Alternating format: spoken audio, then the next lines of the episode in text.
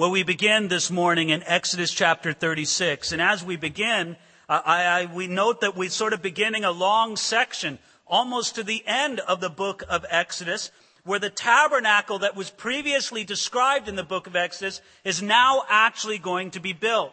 And it just sort of strikes me as I think how interesting would it be for someone to just sort of come in off the street and maybe they haven't been with us through all of our studies through the book of Exodus, which by the way I've enjoyed so much. And this morning we bring it to an end. We're done with the book of Exodus after this morning. No, I don't mean you have to be done with it. You're free to read it anytime you want to in your Bible. It remains. But you know, we're done with it in our Sunday morning teaching series through it. And the next book of the Bible that we get into is going to be the book of Hebrews, the letter to the Hebrews in the New Testament. Which, yeah, it's a fantastic book and it has such a great link. It's a very logical place to go from Exodus to the letter to the Hebrews because the, the, so many of the themes just transfer over from that. And so we'll be starting on that uh, sometime after I'm back from, from this trip. But in any regard, just think about how, how strange it might be for somebody who hasn't been with us through our previous studies in the book of Exodus. Saying, you're, you're here this morning, you're taking my time to talk about building a tent some 3,500 years ago. And the gold and this and that. Well, look, let me just read this section to you, how, how they're making the curtains. Let's look at it now. Exodus chapter 36, beginning at verse 8. Ready for this? Then all the gifted artisans among them who worked on the tabernacle made ten curtains woven of fine linen and of blue, purple, and scarlet thread. With artistic designs of cherubim, they made them. The length of each curtain was 28 cubits, and the width of each curtain was four cubits. The curtains were all the same size. And he coupled five curtains to another, and the other five curtains he coupled one to another. He made loops of blue yarn on the edge of the curtain on the selvedge of one set, Likewise, he did on the outer edge of the other curtain of the second set. Fifty loops he made on one curtain. Fifty loops he made on the edge of the curtain and on the end of the second set. The loops held one curtain to another. And he made fifty clasps of gold and coupled the curtains to one another with the clasps that it might be one tabernacle. I don't blame a person for looking over that and saying, what is going on here?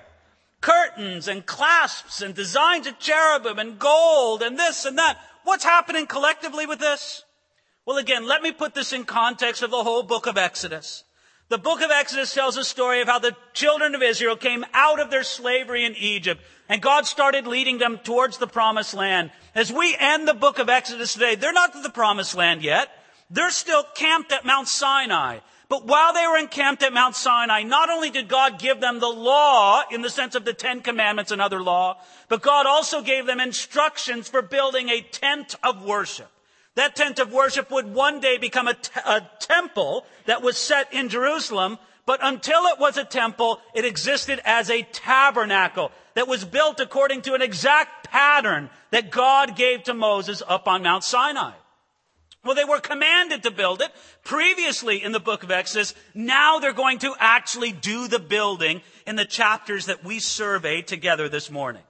So just as I read to you in Exodus chapter 36 verses 8 through 13, it describes how they made the curtains, the things that would actually cover over the tent, that would actually be the fabric that went over and made the tent a tent. If you don't have the fabric going over, you just have a frame. But now here's the curtains that will make the tent a tent.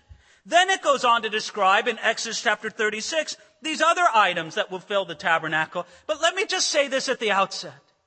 Friends, you might think that this is just some sort of uh, interesting, or I don't know, maybe not very interesting to you, a survey of what happened 3,500 years ago and how they made some building project. But I want you to know that that is just the bare outline of it. The extreme relevance of this to you and I today is simply this. Does God dwell among men? And when God was going to dwell among Israel 3,500 years ago, He said, build me a tabernacle to symbolize and to be the emblem of my dwelling amongst you. Well, we don't have a tabernacle today. Today we're meeting in a different kind of building. But I'll tell you this, God still wants to dwell among men. He still wants to fill the lives of men and women who have a vital concern after him. And that's what our text is concerned with, as you'll see towards the end of our time together this morning. But in any regard, Exodus chapter 36, verses 14 through 18, they talk about the curtain of goat's hair. Then they talk about the curtain of ram skin dyed red and badger skins. Then they talk about the boards connecting and for the frame and the walls of the tabernacle. Then they talk about the veil and the screen with their pillars. That makes up all of chapter 36. Then in chapter 37, it begins to describe the construction of the tabernacle furniture. Again, they were commanded to build it back it previously. Now they actually build it. So you have the Ark of the Covenant in Exodus chapter 37. You have the mercy seat with the golden lid to the Ark of the Covenant. That's in verses 6 through 9 of Exodus 37. Then you have the table of showbread and its utensils. That was the table that symbolized Israel's continuing fellowship with God. Then you had the golden lampstand. That went into the tabernacle as well. That was the light that filled the tabernacle tent. Then you had the altar of incense and its incense with the oil that was all made according to the instructions that God gave. That comprises Exodus chapter 37. Now, aren't we moving through this very quickly? Perhaps a little bit too quickly for you. Maybe you think, wait, wait, wait, more, more, tell me more about this Ark of the Covenant. I remember the Ark of the Covenant. I saw a movie about the Ark of the Covenant. Well, no, if you're interested in a greater examination of each one of these things, we've done that work for you in our video studio.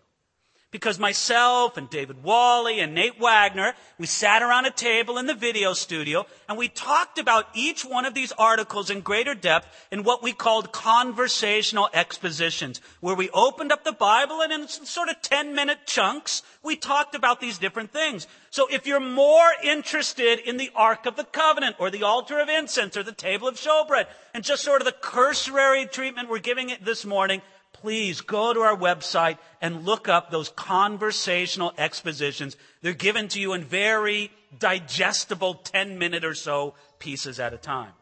But for the main point, we just want to see here. God commanded them to build it, and what did they do? They built it. And that's what the story is telling us. And then on in Exodus chapter 38, they're not done doing the building work. Exodus chapter 38 says, uh, there's going to be an altar for sacrifice. So verses 1 through 7 describe this altar with the grate at the bottom where they would come and actually sacrifice the animals unto the Lord. Then it describes in verse 8 of Exodus 38 the bronze laver, this pool that they would use to get the water for the ceremonial washings for the priests in the conducting of their duties. Now I just got to pause just for a moment because there's something very fascinating about the construction of this bronze laver that's stated in verse 8. Would you look at your Bible there? Look at Exodus chapter 38, verse 8. This is what it says. He made the laver of bronze and its base of bronze from the bronze mirrors of the serving women who assembled at the door of the tabernacle of meeting. Now, isn't that an interesting place to get the raw materials for the building of this structure? You get the mirrors of the women who served at the tabernacle. Apparently, there were a group of women who just gave themselves in dedicated service. I don't know if you could exactly call it the women's ministry of ancient Israel, but it was something like that. Women that just said, uh, you know, the priests do their work with slaughter and sacrifice, and that's not my place, but I want to serve the Lord. I want to make myself available to the work of the tabernacle. Well, these were women. And of course, being women, they had mirrors. That's a little joke because some of you men are just as bad or worse as some of the ladies. Let's face that. But anyway, these ladies had mirrors, and what did they do? Well, when they came to build this laver, they said, we've got bronze mirrors. Because you know, in the ancient world, they would make a mirror out of polished metal. And they took these mirrors and they said, you know what? We don't need to look so much at ourselves. Give it to the work of the Lord. You got to admit, that's a pretty dramatic thing for them to do in the Old Testament times. Because I don't think women cared less about their appearance in Old Testament times than they do in the modern day. And yet they were perfectly willing to say, no, no, not so much self-examination, more for the glory of the Lord. Now, isn't that an exciting and I would say powerful transferable picture unto us? You see, look, let's face it. There's many of us who are obsessed with looking at ourselves. Now, I'm not talking about in terms of appearance. Although, look, that may be a problem for you, just frankly. I mean, maybe you are. Maybe you're overly concerned about your appearance. Some of us, we could do to be a little bit more concerned about our appearance, but that's another matter whatsoever. I'm not talking about that. I'm talking about something else entirely. I'm talking about that self focus where your whole life is lived as if you're looking at a mirror and the only thing that's important is you. How does it feel to me? Is it fun for me? Is it entertaining for me? Does it make me look good? Does it make me more popular? Me, me, me. Ladies and gentlemen, there's more than just a few of us in this room. We would do very well to take those bronze mirrors, so to speak, and bring them to the Lord and say, melt it down and make something glorious for your tabernacle. Oh Lord, it's not like I should never look at my life. Of course you should. Of course I should. We all should be. Of course we should look at our life from time to time. I'm not asking you to live a life free of self-awareness and looking but we all can know that this can go too far very easily. Become a life that's built upon self-focus instead of God focus. It's a very powerful thing there in verse 8.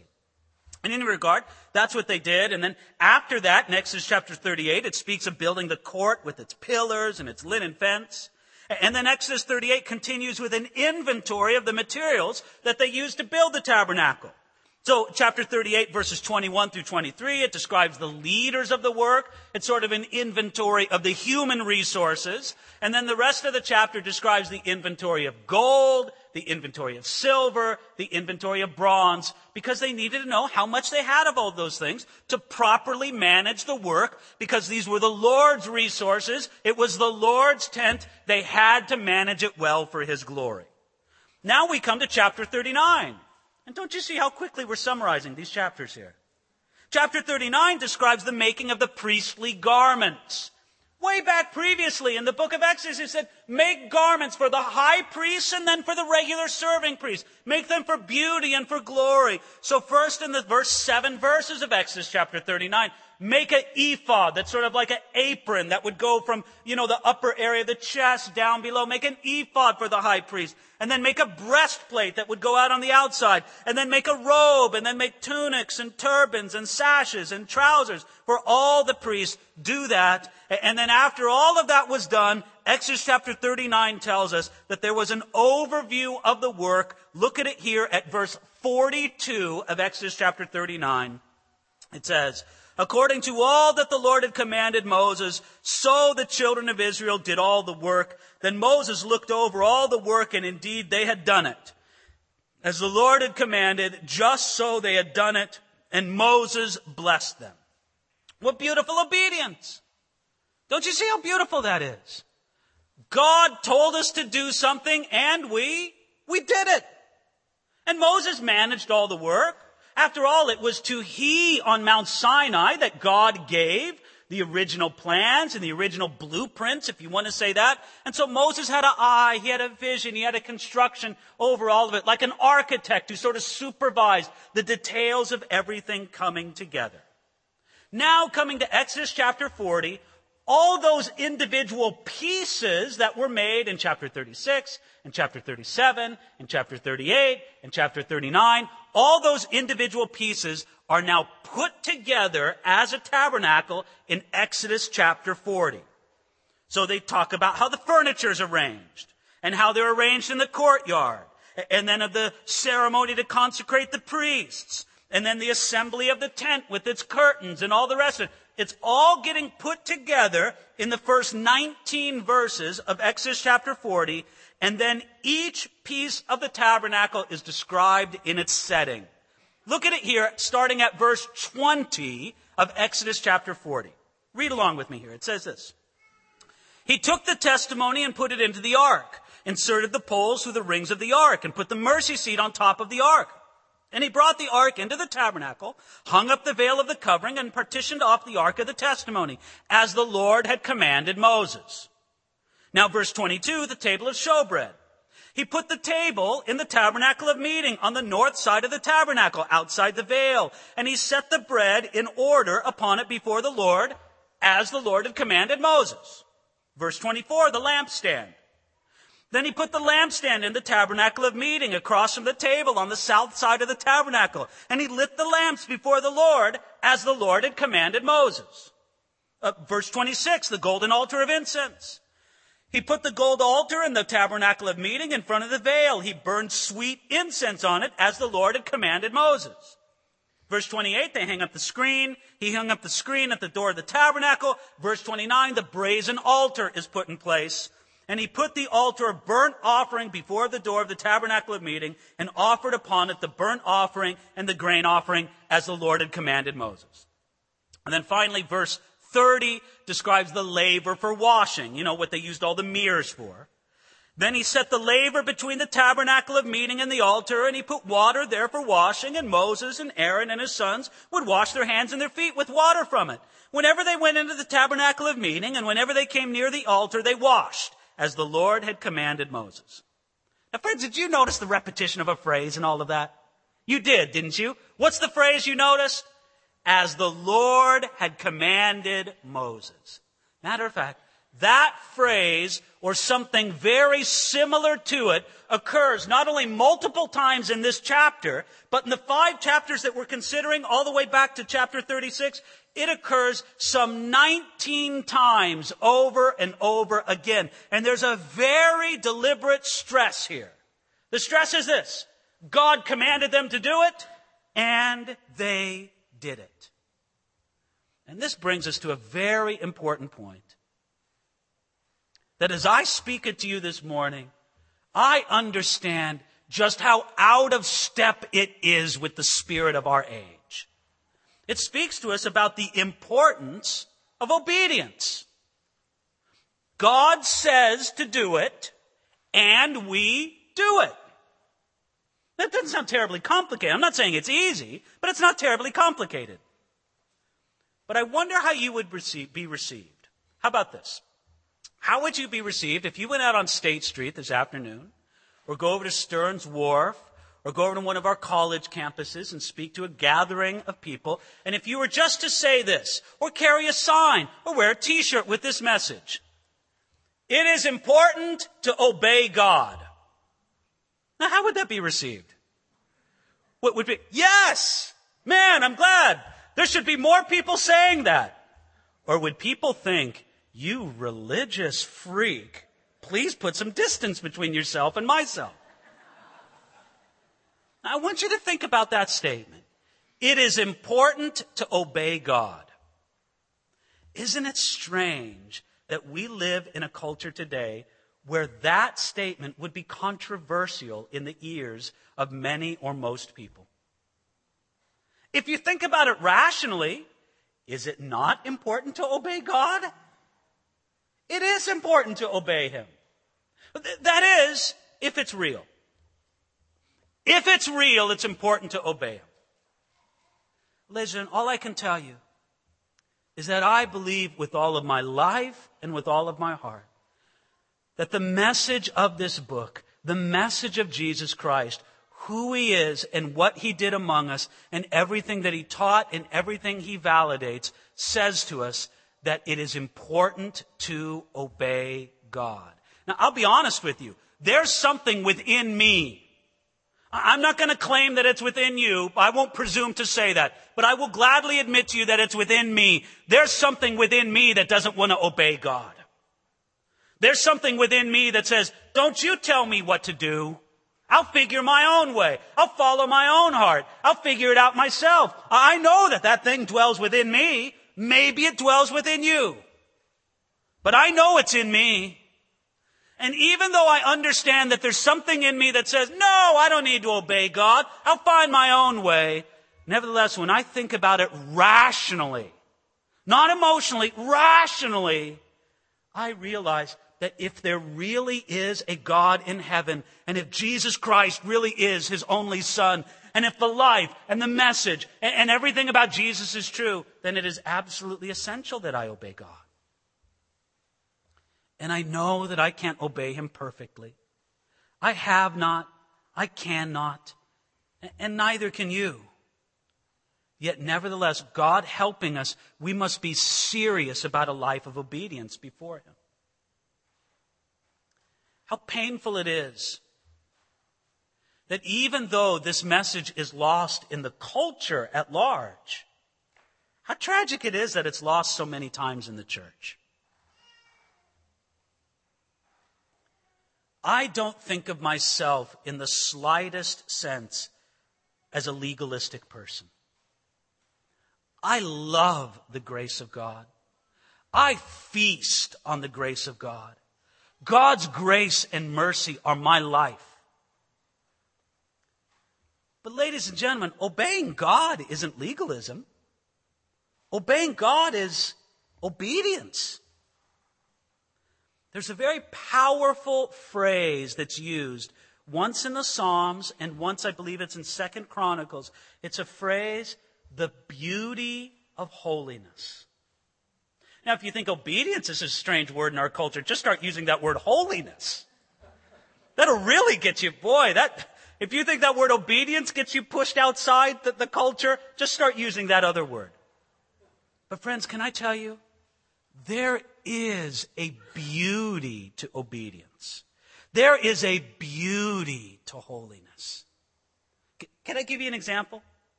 Think about the life that Jesus described by the Sermon on the Mount. Isn't that a beautiful life? The, the problem with the Sermon on the Mount isn't what he says, it's that we don't live up to it. And so I, I'm just expressing this to say that there's something powerful, something precious in us. This repetition of this phrase, as the Lord commanded Moses. That's what he did. And it brings me up short. And it says, Lord, I want to obey you better. I want to obey you more. I want holiness and obedience to be more beautiful to me than they are. Well, in verse 33 of chapter 40, they set up the outer court. It says, He raised up the outer court all around the tabernacle and the altar and hung up the screen of the court gate. So Moses finished the work. When, that tabernacle was finally assembled, what you had was an earthly model of a heavenly reality. I know it might sound very strange to you, but that's what the Bible exactly says. That there is a reality of something in heaven where God dwells, and there's some correspondence between what Moses built and what exists actually in heaven. I don't know if it's a scale model. I don't know if it's a proportional thing. I don't know what it is exactly, but there's some kind of correspondence between what God commanded Moses to make and what actually exists in heaven. And so it doesn't surprise us that later on in the book of Revelation, there's a mention of the Ark of the Covenant. Later on in the book of Revelation, there's a mention of an altar of incense. Later on in the book of Revelation, there's a, a mention, or excuse me, in Isaiah, there's a mention of a structure that reminds us of the tabernacle. And in Hebrews chapter 9, little preview for our coming study in Hebrews. In Hebrews chapter 9, it tells us that at some point after Jesus finished his essential and majestic work on the cross, at some point, Jesus entered into the heavenly reality that's represented on earth by the tabernacle that Moses built. And he, Jesus, appeared in the presence of God to offer a perfect atonement for our sins. Therefore, every time that the high priest went into the Holy of Holies and put the blood of atonement upon the Ark of the Covenant, it was sort of a play acting, a foreshadowing. It was the trailer before the movie. It was all that established beforehand of what Jesus would eventually do when he went into the heavens, into the very courtroom of God and offered his own atoning blood to cover your sins and my sins. I guess we're back to that matter of obedience. Because if you put up that word obedience over my life, I'll tell you what you could say fail. It's just a fail. Nevertheless, nevertheless, what Jesus did on the cross pays the penalty for my failure and your failure. And that's why God's great call to you and I is to come and put the focus not on those mirrors that would obsess over our own self and our appearance, but God says, throw away that mirror, melt it down, and look unto Jesus. Look unto what He did on the cross for you. Everything that I built in this tabernacle was intended to point you to the perfect work of my Son on your behalf. Do you see the altar there? The altar's like the cross. Do you see the washing there? That's like the washing of the water of the word. Do you see the, the table of showbread there? That's like the fellowship that we're after God every day. Do you see the, uh, the Ark of the Covenant behind the most holy place? That's where Jesus offered that perfect sacrifice in the heavens for our sins. So it's all a very beautiful and powerful and compelling picture. And even though I know it may seem distant and even crazy to you that we in the 21st century would look back 3,500 years and look at what happened, we see, no, no, no. Because it connects with eternity, it connects with us right here today. Well, let's take a look at the last brief section here of the book of Exodus. It describes what happens when they had their first service, so to speak, at the tabernacle. Uh, verse 34 of Exodus chapter 40. Then the cloud covered the tabernacle of meeting, and the glory of the Lord filled the tabernacle. And Moses was not able to enter the tabernacle of meeting because the cloud rested above it, and the glory of the Lord filled the tabernacle. Isn't that powerful? There they build the whole thing, they get the, and they can't even use it. Why can't they even use it? Because the glory of the Lord filled the tabernacle so powerfully, so majestically. There they are. Moses is so excited. We got the building made. The tabernacle's made. Let me go in there and, and, and, and put on the new bread on the table of showbread. Let me offer some incense on the altar of incense. And as Moses goes in there, I don't know how to describe it other than to say that that tabernacle building was filled with a cloud of God's glory that was so thick, that was so potent, that was so demonstrable in its presence and its effect that Moses just couldn't take it anymore. This is the same Moses who had experienced unbelievable things on Mount Sinai with God. Yet nevertheless, he comes into the tabernacle and goes, Lord, it's too much. I can't take anymore. I've got to get out of the tabernacle. I feel like I'm going to die. And the glory of the Lord was so powerful and so present that it made that tabernacle something glorious that belonged unto God himself. I want you to see two things here. First of all, I want you to see that there is a connection between the continually mentioned obedience that we spoke about previously and the glory of God descending. Oh, I'm not trying to say that Moses earned this display of God's glory or that you and I can earn it. No, no, no. But I say this, obedience welcomes the display of God's glory. That's what it does. It welcomes. It says, come. And this is an enduring principle for us. We don't earn our rescue before God. We need to be rescued, but we don't earn it. And God doesn't love us more when we obey Him. When I tell you that you should live a life concerned about obedience to God, it's not to get God to love you more. He already loves you. He's already demonstrated his love to the extreme of sending his son to die on a cross. No, no, no, that's not it at all. Yet undeniably, when we walk in God's light and truth, there is blessing in our life. And there's a glory that comes from it. You know, in preparing this message and thinking about that idea of the blessing that comes to our life when we obey, I, I, remembered a passage that has touched my life very deeply from Proverbs chapter 3. Let me read this to you. In Proverbs chapter 3, verses 5 and 6, I think that this is just like God's word for you, for somebody here this morning. Maybe everything I've said just fades in the distance, but what I'm going to read right now to you from Proverbs 3, this is God's word to you this morning. Ready for this? Trust in the Lord with all your heart. Lean not to your own understanding. In all your ways acknowledge him and he shall direct your paths. Now that's a blessing. Wouldn't you love to have your paths directed by God? Yes, Lord, direct my paths. Well, what does he say? He says plainly, trust in me with all your heart. Don't lean on your own understanding and acknowledge me in all your ways, God says, and I'll direct your path. Okay, Lord, that's filling my life with some of your glory. That's one idea.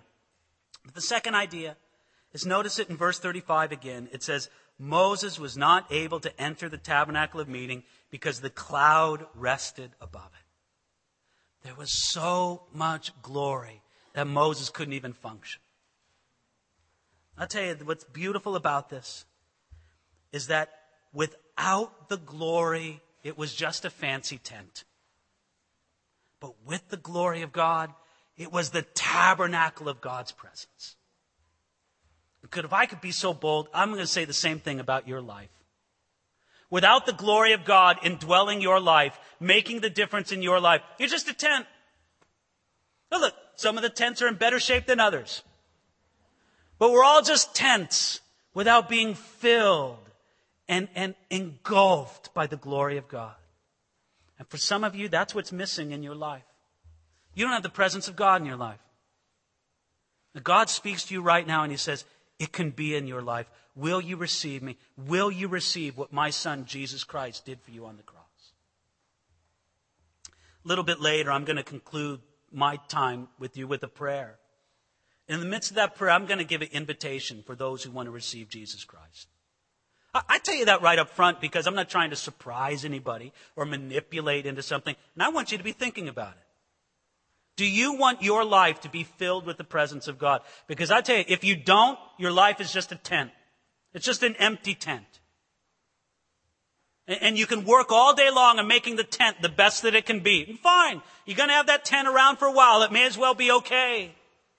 But no, far more important is to have the presence and the glory of God fill that tent. Well, finally, here, verse 36. Whenever the cloud was taken up from above the tabernacle, the children of Israel would go onward in all their journeys. But if the cloud was not taken up, they did not journey till that day it was taken up. For the cloud of the Lord was above the tabernacle by day, and the fire was over it by night, in the sight of all the house of Israel throughout all their journeys. Oh, I love it. I think at how stinky and rebellious Israel has been all throughout the book of Exodus. How unbelieving, how disobedient, how golden calf worshiping, how complaining in the desert, and how just bad they've been throughout most of the book of Exodus. And yet God says, no, no, no. You've come back to me. You've surrendered to me. I receive you. My presence will fill your life and I will guide you throughout all your journeys. Wouldn't you love to have that in your life from Jesus Christ? Wouldn't you love Jesus to fill your word life and to say he'll be with you throughout all your journeys? Now the journey always implies a destination. And Israel had a destination and so do you. And to have Jesus Christ with you throughout all your journeys, there's nothing, nothing better than that. And I tell you, it can be yours. The New Testament specifically says it can be yours. And I'm going to close with this. I want you to think about the Gospel of John, chapter 1, verse 14. We're going to put it up on the screen for you so you can read it. It says this, and the Word became flesh and dwelt among us. That's what John wrote. But when he wrote that word dwelt, he used a very curious word in his ancient vocabulary. He used an interesting word that actually means tabernacled. You, you could very legitimately translate that phrase, and the Word became flesh, the Word being Jesus Himself, and Jesus, God eternal, became flesh and tabernacled among us. And by using such a curious word, the apostle John was drawing the memory of every one of his readers back to the tabernacle that Moses built in the wilderness to be the dwelling place of God. God wants Jesus to dwell in you, to tabernacle in you, to be his place of dwelling in this world. That's Jesus' invitation to you and to me and to each one of us. And as I close in prayer, I'm going to give an invitation. I'll pause in my prayer and I'll give an invitation for anybody who wants to receive Jesus Christ to stand. And I don't do it to mark people out or, God forbid, to embarrass anybody. That's not the point of it. But ladies and gentlemen, being a follower of Jesus bears some cost. And I would be doing a grave disservice to you if I said, I'm going to make the price of following Jesus as cheap as absolutely possible so that more would accept it. Wouldn't that be a strange way to do it? Wouldn't that be a disservice to people? So if you want Jesus to fill your life, when I give you the invitation, I think you can bear the small cost to stand for Him and to say, Jesus, I trust in you and want to receive from you. Let's pray together. Father, thank you that you didn't stop dwelling with man back 3,500 years ago when Israel built the tabernacle. You still tabernacle among us. Jesus, you're still here to dwell among your people. And God, I'm bold enough to believe that you're calling people here and now to believe upon you. I, would suppose, Lord, that there's some people who've come this morning. This is the last thing that they thought they would hear. This is the last thing that they thought they would have to be confronted with. But Jesus, I pray that my voice would fade in their ears and the voice of your Holy Spirit would reign supreme and that you'd speak to individual hearts about their need to trust in Jesus and especially in what he did for them on the cross. Jesus, would you do that in our midst? Friends, while heads are bowed and eyes are reverently closed before the Lord, I simply want to ask if you want to receive Jesus this morning, would you stand? I don't say it out of manipulation. I don't say it out of pressure. God bless you, sir. I'm just saying that, that this is a demonstration of you wanting to be a follower for Jesus Christ. Bless you, sir. Is there anybody else here this morning? Bless you, sir. The Lord sees your faith. He does. Anybody else among us here? I'll give it just a moment more.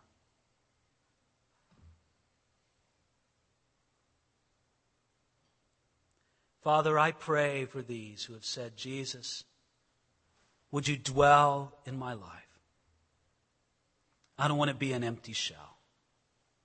I pray, God, that you would show them something of the goodness and the glory of a life lived for Jesus Christ. I pray, God, that you would give them a reasonable faith, a trust in you that says, Jesus, you are who you said you were. And therefore, I believe in you and what you did for me on the cross. I pray that you'd see the declaration of trusting love from these who have stood. And I pray that you'd receive them into everlasting life, not because they stood up in a church service, but because that was merely the expression of the faith and their confession of who Jesus is in their life. Lead them into everlasting life. And thank you that you still dwell with men. We receive it, Lord, with gratitude in Jesus' name. Amen.